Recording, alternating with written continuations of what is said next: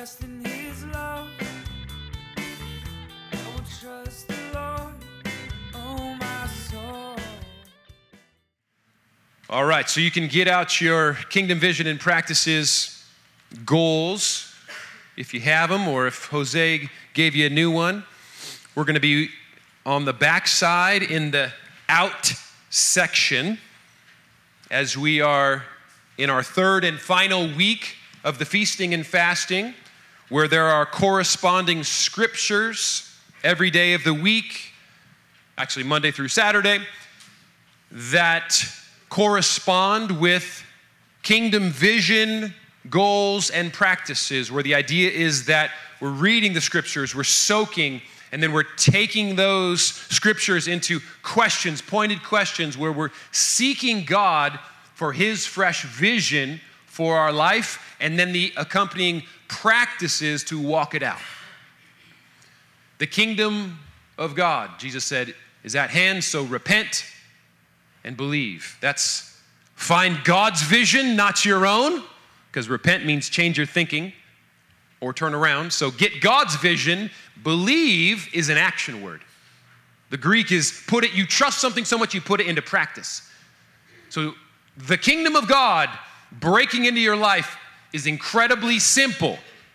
God's vision that you put to practice over and over, over and over. And that's the end of the Sermon on the Mount, by the way. The one who hears these words of mine, the vision, and puts them into practice is the one who builds their life on the rock. Vision and practices forever.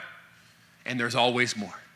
Because there's always more of that fresh vision, the, the, the deeper, the depth of how God is wanting to reveal himself to us, transform us, greater purity, greater holiness, greater clarity, and our opportunity to put it into practice. So we get fired up around here. That is the life of a, disciple. It's a lifelong learner, an apprentice of Jesus. None of us say, oh, we've arrived, or that's certainly not the goal. I'm just kind of coasting now because I walked with God for 40 years. Well, you're not Jesus yet, so keep going. You know, we joke, but no, we're totally serious. For the rest of life, there should be this fire, this hunger. There's so much more that I want to learn. And by learn means experience, grow, be transformed, encounter God, and become like Christ. That's like, that is the biblical vision in a nutshell of your life, my life, our life together. And we're hungry around here to say, thank God for what He's done, but I'm almost even hungrier to say, but there's more and I know it. So that's what we're going after. And this week here, we're looking at that outward focus of mission. Now, let me just say real quick my, my wife sends her love. She has got this zombie bug that's going through our house. It keeps like resurrecting from the dead. We thought we had it conquered, and then it comes back. All five of us had it, and the back and forth thing. So we wrote this message together. Our hearts are united in this. She'll be here Saturday and Sunday. We declare by faith the zombie will die. Um, but, but no, this is a, a passion we, we share together and plan together as, as part of, as we look out into this year and seek fresh vision. What we're talking about this week, and so today's message is really the, the primer of the verses that we are then going to meditate on, explore, pray about, listen to God about this coming week, and the coinciding questions that go with it. But I want to share a verse to start that is not in here. This is bonus round, so to speak. Um, as we talk about being out on mission with God, which is our focus this week, Matthew 28 18 to 20 is one of the most fantastic verses in the Bible. Let's read it and reflect in a way that maybe we don't normally as much. At the end of Jesus' ministry, this is the resurrected, living Christ, the resurrected King. Jesus gathered his disciples together, Matthew 28 18 to 20, and he says to them, All authority in heaven and on earth has been given to me. Go, therefore, and make disciples of all nations, baptizing them in the name of the Father and of the Son and of the Holy Spirit, teaching them to observe all that I have commanded you. And behold, I am with you always to the end of the age. By the way, there's the vision and practices. Teaching them, that's not just information in the rabbinical sense. You teach someone how to do something by being an imitatable example. That's different than the Western mindset, which is just give me the information that I can read in a book. In the biblical model, you are the book. If you're teaching someone something, you are the book. That's why Paul has the audacity to say many times, imitate me as I imitate Christ. That's what teaching means in the biblical sense. So when Jesus says go teach them, it's not hand them information, it's be the book. That's the vision. So you're, you're, you're giving people the vision of what kingdom life's all about and teaching them to observe. There's the practices. If they have the information but don't put it into practice, what's the point? So there's again vision practices all over the place. But what I want to highlight this morning that doesn't get enough attention is that this is a interesting, well-meaning but wrong translation. When it says go therefore, that sounds like an imperative, a command. It is not. the literal translation simply means as you are going. So it's this present, ongoing. As you are going, as you are going. And then there is a command, there is an imperative make disciples. So I love this because it shows the reality that being the representative of Jesus on mission is meant to be everyday life. As you're going about life, represent Jesus. As you're just doing the things that you have to do and are called to do, the dailies, the nitty gritty, you have purpose of mission all the time. Make disciples. Be the book. Be the imitatable example of what it looks like to follow Jesus everywhere you go. You don't turn mission on and off in that sense. And I love that because there's freedom in it, in the sense of God has given you spheres of influence that are unique to you, that no one else in this room has. You have networks of people and relationships and, and partners and job friends and neighborhood friends and work friends and recreation friends that no one in this room even knows. So, whose mission is it? How do we join in God's mission of making disciples? It's see yourself joining in with God's mission in everyday life. That we are all called to be missionaries in the spheres of influence that God has given us. As we're going about life, make disciples, be about the Father's business. And so it just begs a great, a great, a great, was like Elmer Fudd here? Um, great question. Are we, are you this year being intentional to make disciples as you go about life? Are you being intentional to represent the king, to be the, the imitatable book so to speak, that demonstrates the life, the resurrection, the hope, the power, the salvation of Jesus? Are we about our Father's business in that way? Now, that can feel overwhelming. You're like, man, I'm already stressed. I already got so much to do. I already got the job and the kids and the X, Y, and Z. And yes, we all do. And so that's where it does this is Jesus gives us the big picture vision of being on mission with him, But then there's some things in His Word that help us narrow that focus into specific ways that His Spirit is leading us to be on mission. It's not an overwhelming mission. It's not an overwhelming, oh, look out at the world and every single person around you, you have to disciple. And if you don't disciple everyone you see and know, then you failed. Nope. That's not in the Word. We're going to look at some specific things. But the heart that says, wow, what a privilege you have called me to, Jesus. To be about the Father's business of introducing people to Jesus, of representing Jesus, of making disciples as I just go about my life in the spheres of influence you've given me. To me, this is just that be in awe of the privilege that you are called to be a missionary. If you know Jesus and he's transformed your life, you're a missionary. You do not need to be perfect. That's why I love Paul's example of just saying, imitate me as I imitate Christ. Meaning, he's just saying, in a sense, he's saying, I'm an imperfect vessel. I'm not Jesus. I don't have it all together, but I'm giving everything to Jesus. I'm doing my best to follow him. So, any Jesus you see in me, that's what I'm trying to pass on.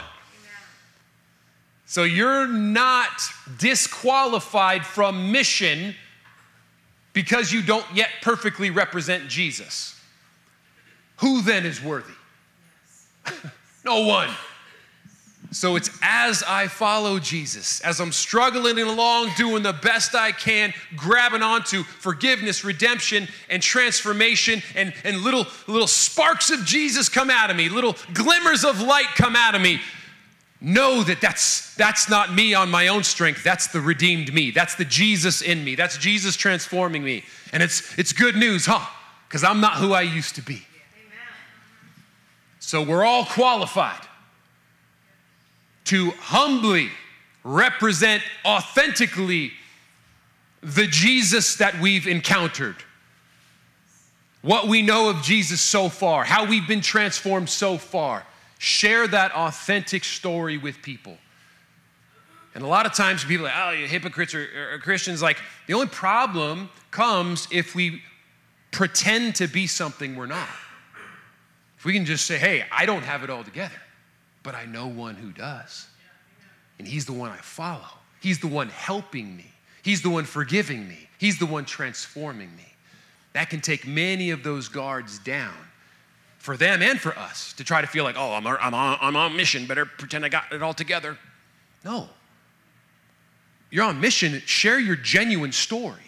So if you're having a hard time, be real with that. If you're struggling, be real with that. But share the genuine faith that points up to the one who does have it all together, the one who will meet you in this hard time, the one who forgives you for the struggles because he went to the cross and he's perfect. So, genuine story, genuine mission. But let's narrow it down here in just to a few of these key questions that we're seeking God for vision this year. There's lots of verses in each, but I just want to highlight one. In this first question, so it's seven if you're following along, there's a verse that this question comes from 2 Timothy 1 6. Paul says to Timothy, For this reason I remind you to fan into flame the gift of God, which is in you through the laying on of hands. For God gave us a spirit not of fear, but of power and of love and of self control. So, Paul is talking about a specific spiritual gift or spiritual gifts. And there is a very very interesting picture painted. It says, Paul's saying, Hey, I'm reminding you, you have this spiritual gift, which is interesting. So, did Timothy forget? I'm reminding you, fan into flame the gift of God. And the picture there, and, and, my wife gave a message on this a number of months ago so beautiful, so powerful. The picture is of a bonfire, and where it says fan into flame the gift of God, the picture there is kindling. That's why some translations say rekindle the gift of God. It's a picture of putting more wood on the existing fire. Kindling wood, rekindle. And what is so interesting is that Paul says to Timothy, that's your job. God brought the fire, you bring the wood. You wouldn't have it if the Holy Spirit didn't put the fire. So it's a gift of God. You recognize that. But it's not going to be a flame if you don't put the wood. And that makes perfect sense if you think about practical life. You may have a gift, a spiritual gift. I think this goes very well with natural gifts as well. He is talking about spiritual gifts, but test it out. I think it works perfectly for both. You have gifts. They will not be burning flames if you don't put them into practice. If you don't work on them, if you don't kindle them, if you don't stoke them, if you don't pay attention to them and put time and effort and energy into tending that fire. And to me, this is one of the beautiful descriptions in God's word, which are all over the place, which your relationship with God is real, meaning you always have a part, meaning it's never a good idea to just go to bed, wake up, and, and believe, oh man, I'm gonna be so much closer to God today uh, by magic. How does that work in your human relationships? I'm not gonna put time, effort, and energy in. I'm not gonna sacrifice. I'm not gonna practice. I'm not gonna do hard work. I'm not gonna work on my communication skills, whatever it may be, but I'm just gonna be amazingly closer to my spouse tomorrow. Never works. At least not for me. When I put in the hard work of God, how can I honor my wife? How can I fan into flame the love you've given us? And I do believe it's from you, but man, I've got to steward it.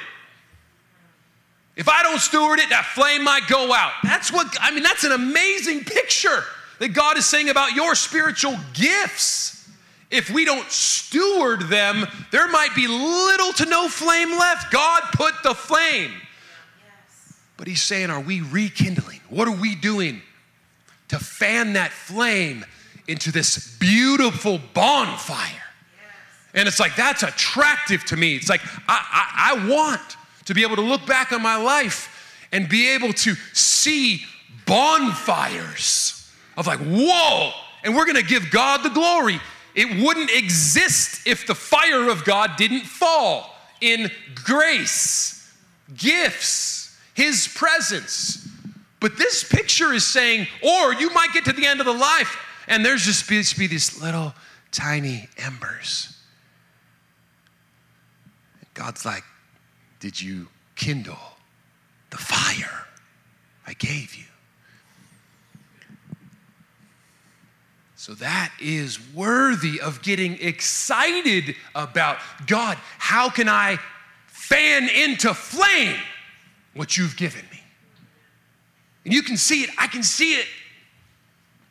It's in your own life, in my life. Just look at your gifts and passions. To the degree you have put in the effort, that's the log on the fire, the yes, Lord, the attention, the time, the effort to partner with God, that is the degree to which you've got a fire to share. And so I encourage you find those gifts, find those passions, and stoke that fire. Add the wood, put in the time, effort, and energy. And let's just let's be careful. It's not about platform, it's not about numbers of people, it's about growing in the effectiveness and precision of the gift he's given you. The results are up to God.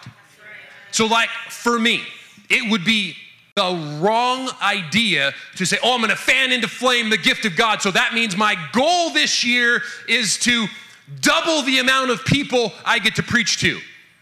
That's a stupid goal based on pride. The goal is God. Help me with your spirit leading me after every week. Help me hear your voice. How did I partner with you well?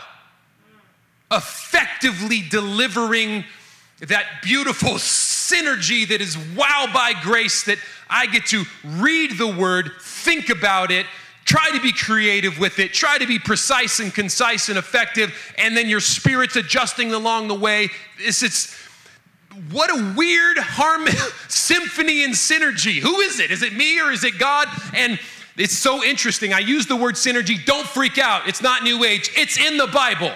Paul said, when I'm a co laborer, that's a dumb translation. The word is synergos, synergy with God.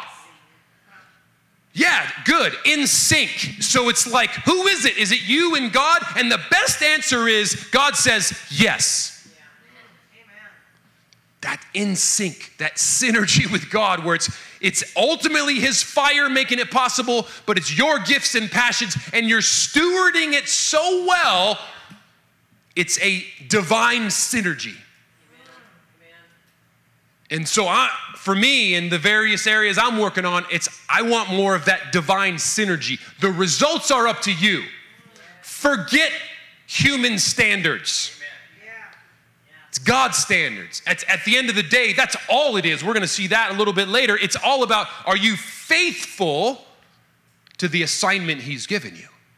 That's all that matters at the end of the day. There's this amazing passage, 1 Corinthians 3 5 to 4 to 5, where Paul talks about being faithful to the assignment God's given him. And he challenges himself, saying, I want to build with gold and silver, not hay and straw. He says, Because I know at the end of the day, there's a judgment coming, and that fire is going to burn up all that wasn't pure. And I hope to have some things left because I built with gold and silver in my life. It's so good because he's just like, all of the human standards don't matter.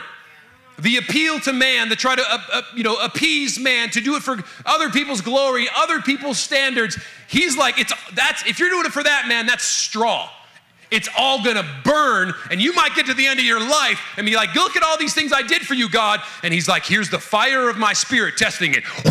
And he was like, Oh, I have nothing left. Paul says that. He's like, I'm, I'm scared or I'm aware of that possibility. So he's like, So I don't serve man, I serve God. And so that's like a good encouragement. It's not about what it looks like on the outside to other people.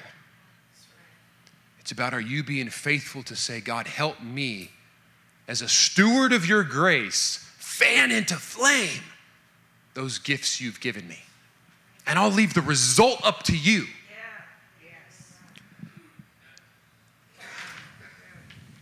Next one.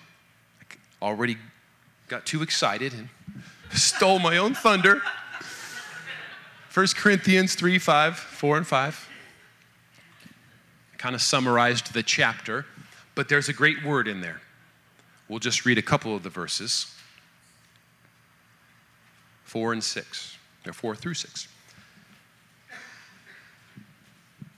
When one says, I follow Paul, and another, I follow Apollos, are you not being merely human? Meaning, like seeing, this is kind of exactly what we're talking about. Seeing people not with God's eyes, but human eyes. It's human perception. So oh, here's what's happening a fight is going on in the Corinthian church over their favorite pastor, and it's causing division in the church. Like, oh, I like it when Paul's here and he speaks. Oh, I like Apollos. He's a little better of a speaker. He's more engaging to me. now you laugh. Mm. I've heard the feedback. Paul's like, yeah, you're seeing with human eyes right now. What is Apollos? What is Paul? Nothing but servants through whom you believed, as the Lord, here we go, assigned to each. I planted, Apollos watered, but God gave the growth. The results are up to God. That word assigned is a fun one. Paul's saying, talking about himself now and saying, I mean, it's kind of to the church, to himself, but he's saying, church, hey, let's not let's not fight over your favorite pastor here. We're all on the same team. It's about God giving the growth. We have different roles. We have different assignments from God. I planted, Apollos watered. God gives the growth. What are we after? Growth. So who cares? You know, don't pick your favorites. The body of Christ ministers to one another, and all the different roles are important. Don't pick one leader. But Paul's saying to about himself, I love that phrase. We are just servants as the Lord assigned to each of us. In other words, God gave Paul and Apollos different but equally important in God's eyes assignments. And I love that word. It literally means, here we go, Greek, watch out, assignment. it does have a sense of like a, a master, a boss, a parent, a, a, a superior giving a task, giving an assignment. And I love that idea because Jesus is the same yesterday, today, and forever. Paul's not special in the sense that he gets assignments and you and I don't. It's just the Holy Spirit wanting to speak and give clarity of purpose for specific seasons about what God's calling us to do. And that's a great thing to specify as we're looking to, let's say, 2024. Some of you may already feel like I have several clear assignments from God. When you have that sense, it's beautiful because that's where, getting back to the big picture of mission, we do have permission to not be the savior of the whole world. Job taken we get to hear for our assignments. And that's a beautiful thing that can help focus our passion, our effort, our energy for a season. That's why we want to listen. God, what, what is your assignment? Or, and there can be multiple, there can be varied. There can be big ones and little ones. There can be a weekly assignment, a monthly assignment. Maybe it's an indefinite assignment. Maybe it's a year long. Maybe it's a season. But undergirding all of this is just the good news of what Jesus said My sheep hear my voice. I know them by name and I lead them out. Out. Out into pasture. Out onto mission. I lead them. So we're not just kind of like blind sheep going, I just have to save the world, or whatever. That was the worst sheep impression I've ever heard. I did not practice that, and I know you believe me. That just came out. That was terrible. Somebody stop the live stream. We're, we're hurting people right now. oh, see what happens when my wife's not here. It's like I go off the rails. We don't have to be crazy sheep. We can be, as we learn to listen, confident of assignments as He leads us. And it just gives so much freedom, clarity, purpose. You wake up in the morning, you're like, oh, yeah, what am I be supposed to do? Oh, you know what? I've got my goals. Spoken from God. I do not lack purpose, ever. Why? Because God is so good, He speaks to His children goals, vision, and practices, and specifically assignments towards serving others. So one example, one example. So last year, so, you know, it's like, wow, life is busy, you know, between church, full time for me, part time for my wife, a second job that I have in addition to church, plus three kids and we have them going to school in Temecula, and so it's like two or three trips a day at times, especially last year before my middle son was driving, and blah, blah, blah, all the stuff of life. So it's like, man, we just feel like our plate is absolutely full, right? There is like little to no wiggle room. It's, it's full, but it's full in the good kind of way. Very tight to like not just add things to do. We don't need more things to do. Don't ask me to do anything. Like we don't need more things to fill the plate. It's got to be real precise. God, what are you calling us to in this season? To say no to and to say yes to. So, anyways, my son, who's a sophomore in high school at the time, had this desire to put up 500 shots of basketball a day because he had a goal of becoming a great shooter so that he could contribute that value to his team and hopefully it would help on the road of achieving a goal of maybe someday being able to play in college. So we got way out there goals down to the specific practices of I got to shoot 500 shots a day because that's what all the pro basketballs are playing, at least 500 shots a day. Like, dude, that's a ton of shots. I don't know if I've shot 500 basketballs in my life. like, like, and that's probably why I'm a terrible shooter.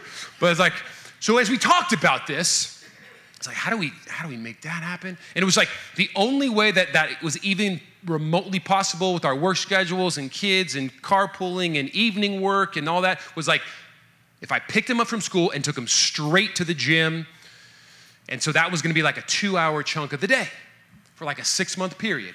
It's like, oh my goodness, I do not have time for that. It's like, and then the Spirit's like, who's your first ministry? Your wife, your kids. Ooh, okay, this is good, this is good. Give my best. It's like, but that's gonna be a sacrifice because I just, I can't just take two hours off a day. So that's going to mean take him, pick him up school, go to the gym, come home. So that's from like three to five. That means I got to most times go back to work and like work five to seven. That sounds terrible. Who's your first ministry? And it just became like, you know what? This is a privilege. It's going to take adjusting, it's going to take moving, it's going to take sacrifice. Uh, my brain doesn't even work at 6 p.m. I'm going to have to stop basketball, come home, and now do more work. Who's your first ministry? The Lord was saying that to me last year in that way. And so I did it. And it became this six month window, and it is reaping unbelievable benefits now, a year later. In for that season as a 16 year old boy who typically developmentally, that's the time in life where they're like, I don't want anything to do with my parents. I need to find my own identity. And even like developmentally, that is what is happening. And so there's some grace for psychotic teenagers, right? So, you know, just remember that. It's mostly not their fault. Their, chemicals are going psycho. But to be able to be in that space for him where and we had talks up front we had we had real talks like hey if if if i'm going to do this you need to be coachable you need to allow me to challenge you you need to allow me to say hey i need more effort here or stop dogging it today. Or when you come to me and say, I don't feel like it today, and my job's gonna be, it doesn't matter if you feel like it, it's time to work. You know, and this kind of like high level coaching accountability, which as dad and son at 16, that's that's that's a that's a you're in a minefield. But God was saying do it. And we had honest, very honest talks in the in beforehand and then throughout it when he was mad at me when I held him accountable. But uh, all that to say, fast forward a year, I wouldn't trade it for anything. The level and lines of open, honest communication that that created with a teenage son is gold gold, gold. I couldn't, I, I couldn't, I don't have enough money to buy it. Like there was a gold, even when the assignment's done. And what was so fun, it was like in some ways, it was like God saying, This is not even about basketball. This is about your son and his character growth and maturity. This is about your relationship with him and doing the hard work of establishing that open, honest communication, the challenge and the invitation, the support that he needs, learning to speak his love language even better, but be able to bring challenge. This is about the kingdom coming in your family in greater measure. It's like, oh, and that's what God wants to do when He gives us assignments. Oftentimes, the assignment, as we look back, was as much about what God wanted to do in us as it was what God wanted to do through us. And that's where we give ourselves in trust to the assignment and then don't control the outcome. The results are up to God. So it's not about like, oh, well, it's a failure if you don't get 500 shots every day and shoot 45% for three point line and get a college scholarship. No, that would be a failure on my part to see what God is doing. We can work towards goals, but we leave the results up to God. And so, all I'm saying in, in, in that is there is a freedom, there is a beauty, there is a power, there is a motivation in taking the time to do this work of listening. What are the assignments you're giving me? Parents, grandparents. I mean, grandparents, that's a beautiful one. What's the assignment? It may be weekly, monthly, by you know, yearly, maybe indefinite, but ways to be engaged in your kids' and grandkids' life that you know is an assignment from the Lord, even when it's a sacrifice. But there is purpose that that fills us with, right? Towards like, even when it's like, oh my gosh, I don't want to do this today, when you have the purpose of God calling you to something and you can trust that He is going to bear good fruit in you and through you, that motivates you to make the proper sacrifice. And so I, I, it's one of my favorite things in life to listen for these assignments from God. And lastly, as we look into one more aspect, make this part quick here. It's more to me of that freedom as we're on mission, but it gets real specific because we're not the Savior of the world, only Jesus is, so He's gonna call us, use our gifts and passions, follow your assignments, and know who God's calling you to invest in. And I do believe, not that there aren't times of where you're just out and open and willing. You see someone in the grocery store and you're, you see them struggling and you're willing to pay for their groceries. Or you come across someone and you have a divine appointment and you pray on the spot for them. Or you share with Jesus about someone and the opportunity of salvation. Or you know that someone needs physical healing and you reach out and you take that risk. All of those are great. Those are kind of like the in the moment divine appointments those are assignments that are very brief, right? It's like God saying, hey, give me five minutes right now. That's awesome. Those are assignments to look for too. But in the more long term things with people, because of the rea- reality of our own limitations, I believe God wants to show us with wisdom a couple people to really invest in deeply. Where do we get that? Luke 10, 1 to 12 is a great passage. Matthew 10, 1 to 15 is also the parallel. It's a mission strategy that we call the person of peace,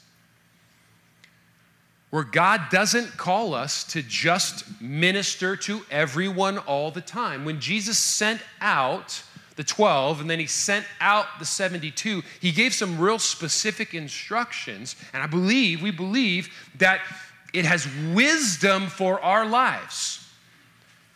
Where he calls us when we share who we are, when we speak blessing, we look for who are the people of peace. And what do we mean by that? Let's read Matthew 10, 12 to 14.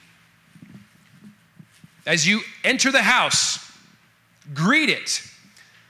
That's a really short summary, and Luke has more of it where it's like you give them your blessing, you share your message. Now, the, the greeting in, in the, at the time would be the shalom, but it's a much more than that. Jesus told, Go out and preach the kingdom of God. So the greeting, the, the shalom blessing, would be a sharing of the message of the kingdom of God through Jesus.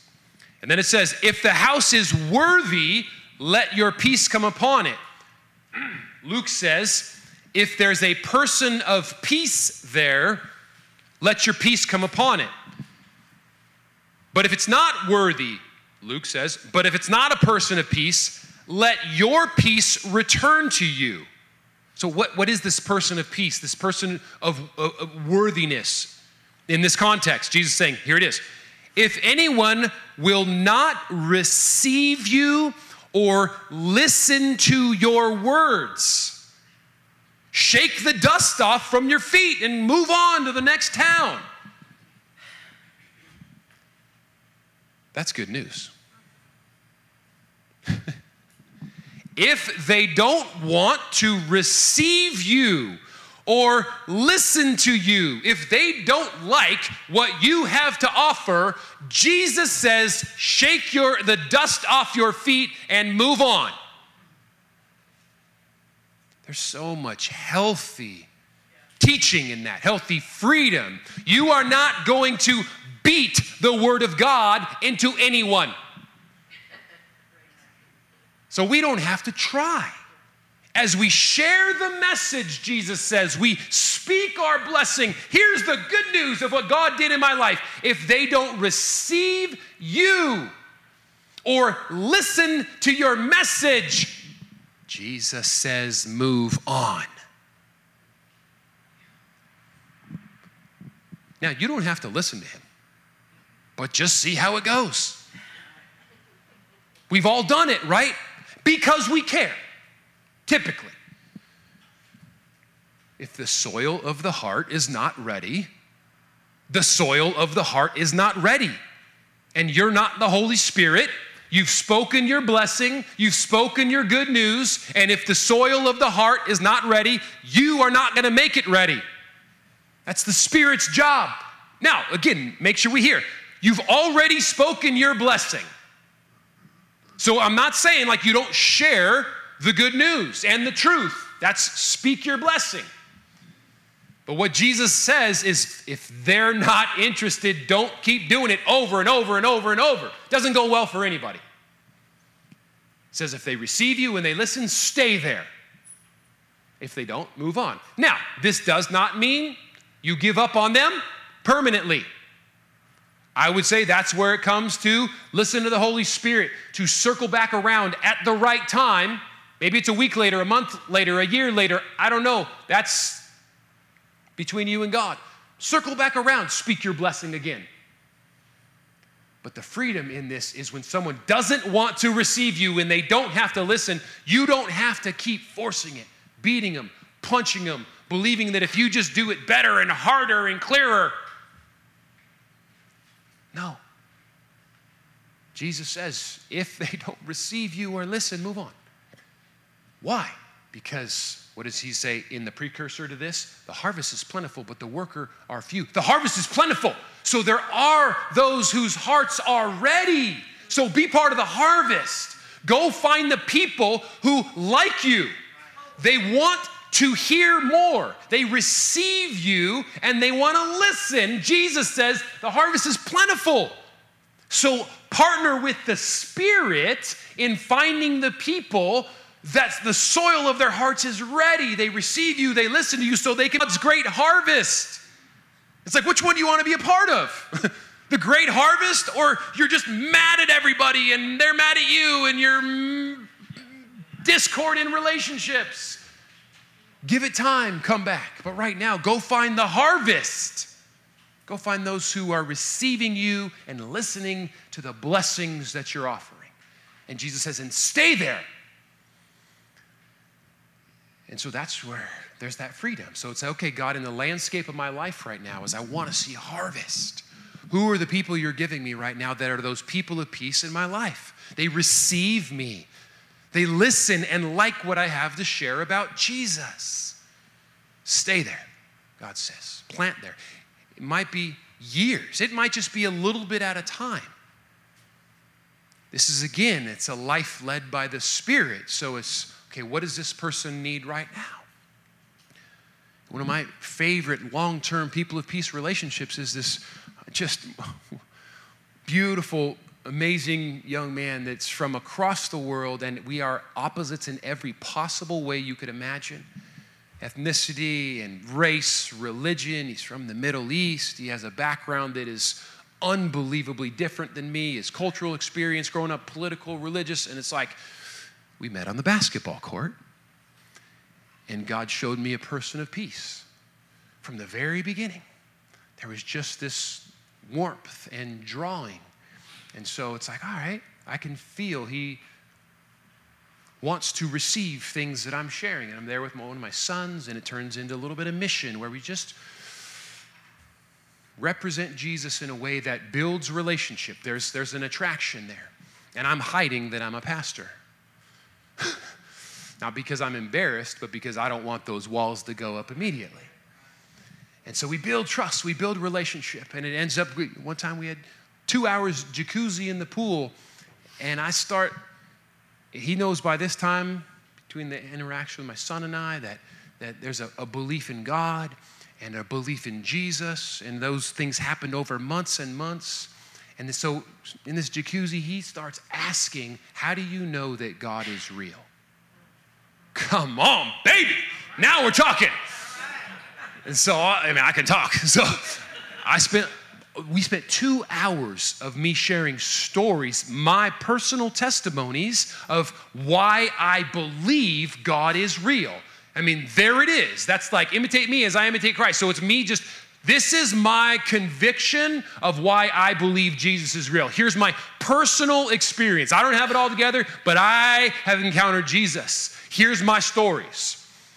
And he was, talk about receiving and listening. He just was eating it up to the point we did the jacuzzi thing a, a, month later. He's like, "Oh yeah, I went to my friend in LA and I told her all about you." I said, "Yeah, there's this there's this guy that that yeah talks these stories like he knows God." And, and, and I was so excited to tell her all these stories that you told me. And it was just like, what? It's just this amazing. And then fast forward years, he decides to go back to his home country and we've had many conversations, many basketball, you know, fun times of connecting. And I'm like, all right, this is this is time to step it up. Hey, as you're going on this trip, can I pray for you? Can I pray for your goal on this trip and all this stuff? And we're right here in Powerhouse Gym. He's like, yeah. So like, all right, boom.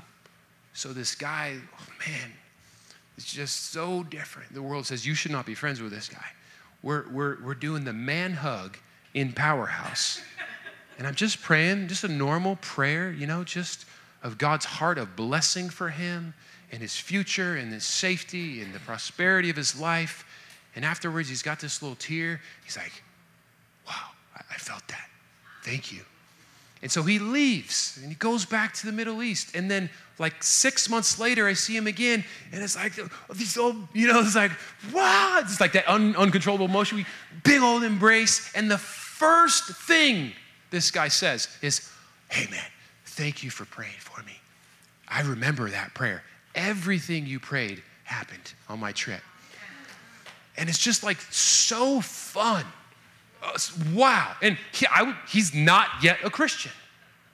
But he, I don't know. I, I shouldn't, maybe he, maybe he is actually. Like, I'm, he hasn't walked through that prayer with me. But man, does he love stories about Jesus. Man, is he open to receiving and listening and praying now? These are many, many important steps along the way. And it's just like, it's like, God, that's what I want in my life. Now, I'm not scared to be, or I am scared. I don't like being rejected. We all will be rejected and persecuted at times. But what did Jesus say? So when you give your blessing and people reject you and persecute you and you don't want it, the good news is you don't have to stay there. You get to look for people like I'm describing. that person of peace, where maybe it's a 10 year journey, but you get around them and it's like, I feel the presence of God in His presence because He's open to the presence, and that increases my experience of God's presence. So it's like, I want to be around Him for this mission, and it's just a joy and privilege to just share who I am, what God's done, what God's all about, and, and hear Him receive that and listen and want more. And those are people of peace. And I believe God is inviting all of us. Jesus commands us, that's how I want you to do mission. So there you go. If you have people on your heart, Jesus is saying, I believe that's how I want you to do mission. More longer term relational mission. Look for those people of peace who like you. it's like, that's a good way to do it. And the message. They like the message. That's the main thing. but they like the message of God through you. All right, so that's that's a little hopefully some kind of catalyzing of of encouragement for that's what we're going after for this week. So I highlight a few of the verses there. Encourage you now to go back through those verses this week and be listening to the Holy Spirit for what he wants to say specifically to you about the goals and the visions, the assignments He's given you, and how you can put them into practice to see more of the kingdom breakthrough in your life as you're out on mission with Jesus. As you go, we learn to make disciples. Let's pray. Heavenly Father, we thank you so much for the unbelievable privilege that you call us out on mission with you. As John the Baptist said, even the rocks could cry out. So we have no pretense, God, that you need us.